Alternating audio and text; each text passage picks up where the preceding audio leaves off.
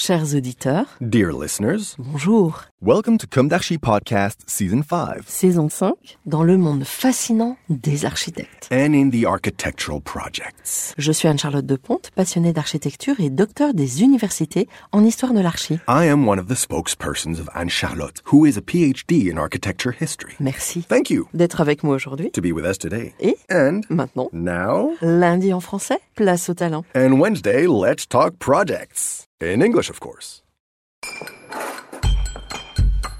Bienvenue dans Comme d'Archi.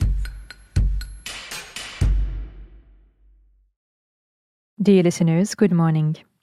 This is Esther on behalf of Anne Charlotte. It's good to meet you again with a text about Michelle Auboiron, painter. Michelle Auboiron was born in Courbevoie in 1943. She graduated from the Arts Appliqués Duperré 1965 and the École Boulle 1967. As a child, she wanted to draw all the time instead of wasting time at school. She was even prepared to do sewing in order to get 10 hours of drawing lessons at the Lycée Technique, and was so gifted that one of her astonished teachers made her take part in two Salons d'automne in Paris at the ages of 15 and 16. Michelle Auboiron has always loved the odd one out. After graduating from the École des Arts Appliqués with a degree in haute couture, she went on to paint extensively, attending the workshop of Pichard, the famous comic book artist, Paulette, who was convincing in the art of showing the essential. Framing, the first gesture. She has never forgotten.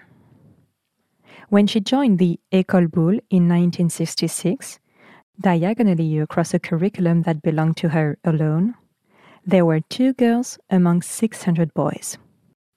She already knew she was an outdoor woman, but now she's trying her hand at interior design.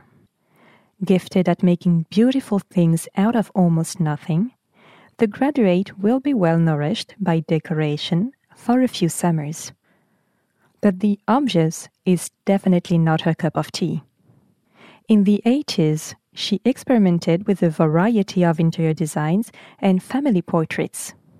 She created a hyper realist sculpture for the Centre Pompidou, painted trails in her studio, storyboard series, 50 front pages of the newspaper Libération, and turned everyday objects into miniature architectures, such as a Henri II sideboard transformed into a New York building, or a La Voix de son Maître electrophone into a crystal palace. In 1987, she was angry and decided once and for all to work outside of the institutional circuits that create overweight. She got behind the wheel of an advertising truck and drove around Paris, painting in primary colors and in 4 by 3 meters format the monuments of pomp and circumstance, including the Grand Palais, where the FIAC Contemporary Art Fair struts its stuff. Michelle makes progress. The Auboiron method was born to capture the urban landscape through itinerant work and to obey certain constraints in order to transform the moment into a performance. One canvas a day. In 89, an even more personal atmosphere took shape in a series depicting hotel rooms in black and white on wallpaper. Empty, characterless places, expressing a strange relationship between inside and outside. We're almost there. In 91, let's go on a world tour. New York, from its heights, 30 paintings, 4 by 3 meters in 15 days. Paris, its Museum of Paleontology and its fabulous Diplonosaurus, 25 meters long in 42 paintings, 1.5 by 1.5 meters. Its opera, 110 paintings. Its financial district of La Défense, 40 paintings. Its bridges, 54 paintings. The bridges again, of New York, of San Francisco, 25 paintings. The old motels of Las Vegas, 22 paintings. Colorado, 32 paintings. The Paris Dakar, 16 paintings in 16 days. Southern Morocco, 21 paintings. Corsica, its trees and rocks, 59 paintings. Havana, 42 paintings. Shanghai, 38 paintings. Hong Kong, 26 paintings. Versailles, 45 paintings. Chicago, 30 paintings. Cambodia with the temples of Angkor, 9 paintings. Then, New York again in autumn 2022, 8 paintings. In 1992, she met Guy, architect and photographer, for simplicity's sake, with whom she shared her freedom and finally married in 2017. From 2001 to the present day, she travels the world with him, building her canvases, her own work like an architect, while Charles films and photographs her and pursues his own artistic career as a photographer. She puts herself in danger, paints in discomfort, in the midst of noise, crowds, traffic, heat waves, and always in a time constraint. One day, one canvas. Every day, recreating the itinerant studio, transporting canvases, paints, and equipment, repositioning stretches, stapling canvas. A cumbersome protocol that's part of the creative process. As a painter of cities, she erases all characters from her work.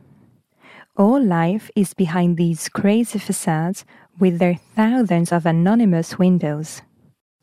The realistic, yet unreal atmosphere of her canvases seems to hold accountable the builders of these megacities. In a world that condemns any physical investment in the artistic gesture, she has the audacity to claim the right to wield brushes, to represent and bear witness to the monstrous transformation of our crazy planet's shop windows, questioning our memories and the little humanity we have left. In the Auboiron world, if the landscape isn't urban, it's built by time and erosion. Always the structure, the bone structure, sometimes the skeleton. With hundreds of canvases, dozens of exhibitions, she has built her own route, her own space. The Auboiron World Tour continues. Dear listeners, thank you for tuning in. Let's meet again next week for a new d'Archi in English. And until then, take care of yourselves. Goodbye.